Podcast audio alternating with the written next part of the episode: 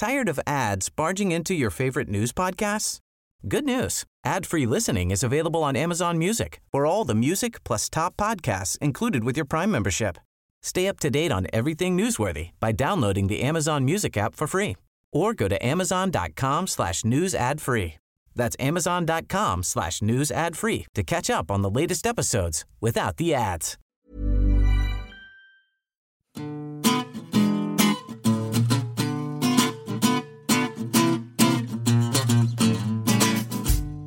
Hello, I'm Jason Cowley, editor of the New Statesman, and welcome to this podcast special on a Friday afternoon on Scotland and Scottish politics. I have with me today Gerry Hassan, our good friend, writer, academic, public intellectual. Gerry, Cameron and Sturgeon met today to discuss um, more devolution that had been promised to Scotland. What is it you think that Sturgeon and the SNP want, and what can Cameron realistically deliver? Mm-hmm. Well, it's fascinating this, and there's an element um, of obviously Cameron used incendiary um, kind of union anti-unionist language really in the general election used the SNP as a kind of Trojan horse to to undermine the Labour Party in Scotland and and in England. But see, underneath that there is there is a there is a common set of um, interests here that Cameron clearly wants the union to continue, of course, and Nicola Sturgeon doesn't want an independence referendum anytime soon, and she doesn't want full fiscal um, autonomy or responsibility. And what the SNP want is they, they, they, want they want a kind of some pound of flesh here. And really, in a way, they, they, they had they had a kind of uh, a pseudo uh, disagreement with the Smith Commission, the SNP, but because there was various kind of uh, technicalities in it. But what they would like is more welfare policy devolved, lack of a Westminster veto on some of the some of the, the, areas that are um, going to be devolved, and and really, in a way, I, I think Sturgeon, the SNP leadership, would like to present uh, Smith and indeed Calman as before uh, go beyond those and try and tell a story of self-government because both Calman and Smith there's this technocratic story of giving powers to Scotland. And nobody beyond the, the most minutiae of cognoscenti in Scotland the political class really follows it or can explain it which has been one of the downfalls of unionism so far being reactive and then what on earth does it mean apart from if you're in the bubble? There really needs to be a convincing story on both both sides with both a, a pro-union and a pro-nationalist uh, when you say that um, the SNP don't want full fiscal autonomy, I heard some whisperings when I went to Westminster this week from some Tories that actually they wouldn't mind offering that to the SNP. It may it may well suit David Cameron.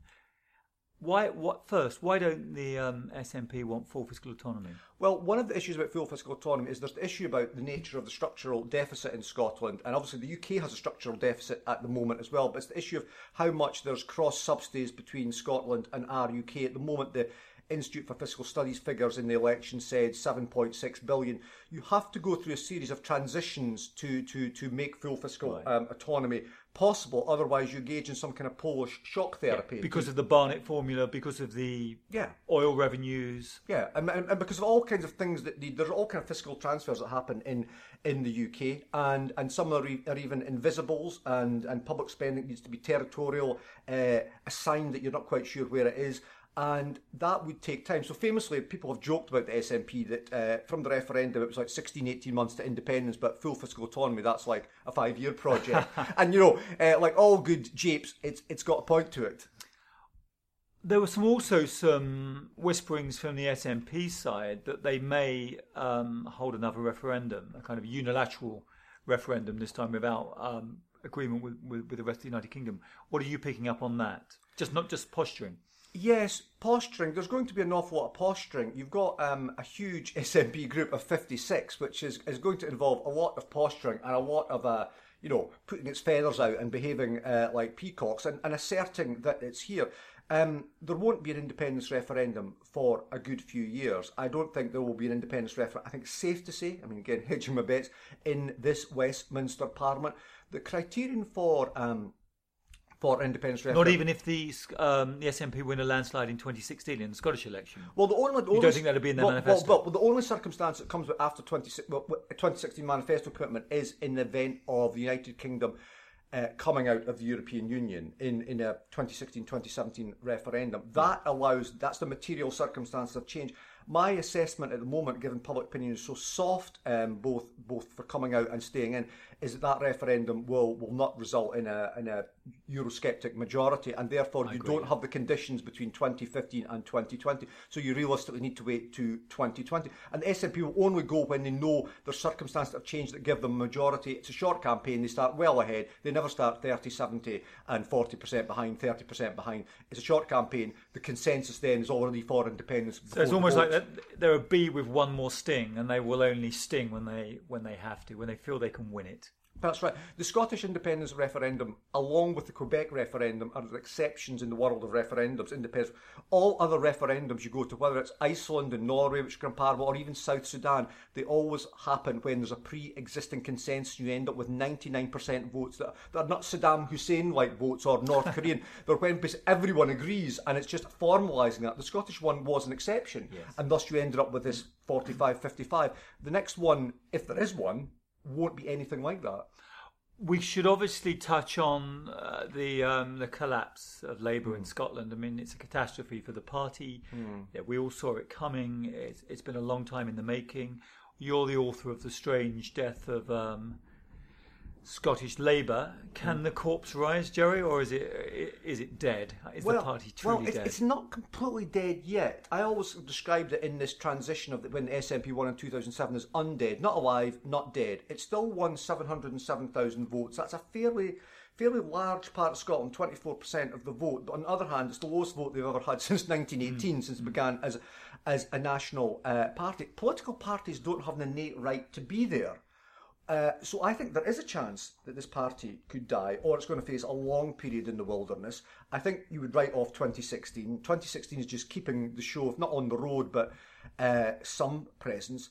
Um, there is a constituency in Scotland for an anti-SNP um, party, for a pro-union party, and and for a radical party versus Labour and SNP, and that that doesn't have to come from from the Labour Party. Is there from from the left, uh, in a way, a third party?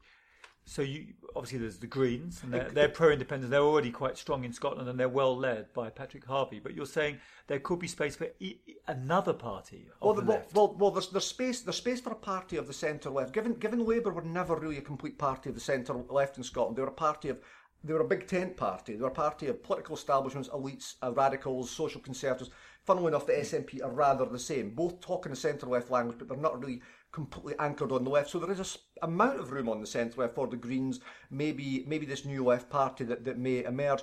There's also a room for a kind of anti-statist, more more uh, wealth creation, um, pro-union party, and if the Tories could get past the, the prior status they have, um, swallow up the Liberal Democrats, um, and maybe take some. Can of, they though? I mean, they've got a good leader at the moment. She's she's she's, she's tough and fluent with Davidson and an unashamed um, unionist.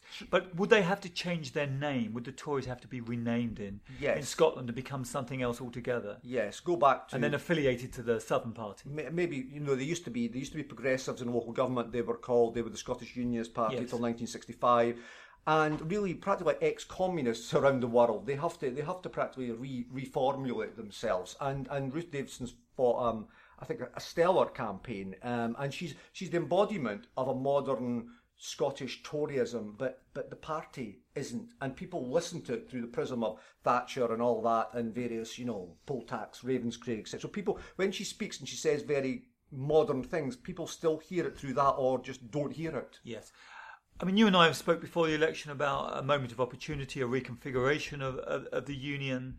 Um, you said to me that many Scots don't want to give up on a sense of Britishness unless they absolutely have to. You you voted yes, but you're you're someone also possibly in favour of uh, federalism, neo-federalism. Is it possible? Has a Tory majority closed this moment down, or is it still very much there? I, I'm not sure at the moment. I, th- I think we're in a speeded up situation that isn't quite an end game yet because the SNP got the independence referendum before they before they wanted, before yeah. they prepared, before they even thought what independence was, and then it was a catch up.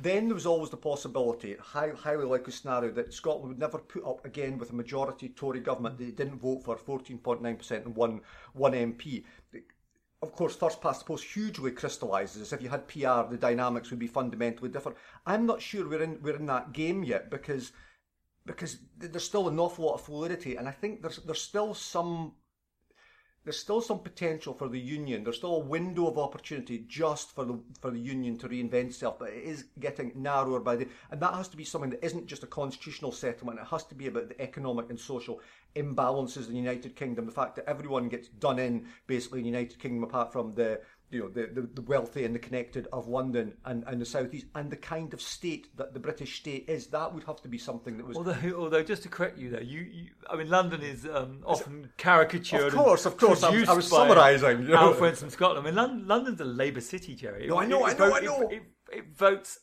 against the Conservative Party. And London's full of poverty as well. I know, I Massive know the, poverty. I know, I know the complexities of London. In terms of how I was summarising it, I knew that as I was saying it. I was talking about the, the certain, you know, powerhouse. The city, of, the city of London, you know, isn't isn't the London I know. London, no, The London I know is a network of in, interconnecting villages. It's not, it's not, the London I know yeah. either. You know. anyway, we're Park London because we're talking we're talking about Scotland. But what you know, what I'm interested in is could it could the irony be that Cameron, because he's pragmatic, could deliver the settlement that holds the United Kingdom together.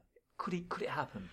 You know, it's it's just just possible. Mm. And in, in the last 15 uh, odd years, my, my sense has always been this paradox. Labour legislated for the Scottish Parliament, um, and so they thought it was theirs, both in Scotland and, and in England and Britain. In Britain, it was more like job done, let's forget about it. But actually, the people with the organic patchwork understanding of the United Kingdom have historically been Tories, if you take Thatcher out. And and in that statecraft, because the Tories are brilliant at statecraft, look at the confidence since they won the unexpected majority last week. that there is the possibility they could remake a version of the United Kingdom and they will do something with the nationalists. It's just that A, that version of British unionism and English unionism is declining by the year, mm. and the nationalists who previously, until 2011, would have done a you know, quite quite gracious compact and compromise, they've now got the idea of independence and the political wind behind their sails. So who knows? Who knows? Well, it's a very exciting moment. I was uh, popped into Westminster on Tuesday, and the first person I bumped into was Alex Salmond, of course, who seemed in um, very good form. But it's it's great, I think, in some ways, to have so many SNP MPs at, at Westminster. It makes for a, an interesting dynamic. Um, thanks again, Gerry, for popping in. Whenever you're in London, do I know I know the London that you like, not the bad London. Do do come in and see us. Thank you. And thank you for listening.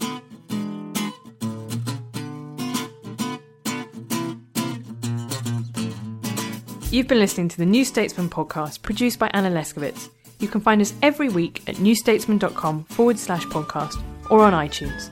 Our theme music is Devil with the Devil by the Underscore Orchestra, licensed under Creative Commons.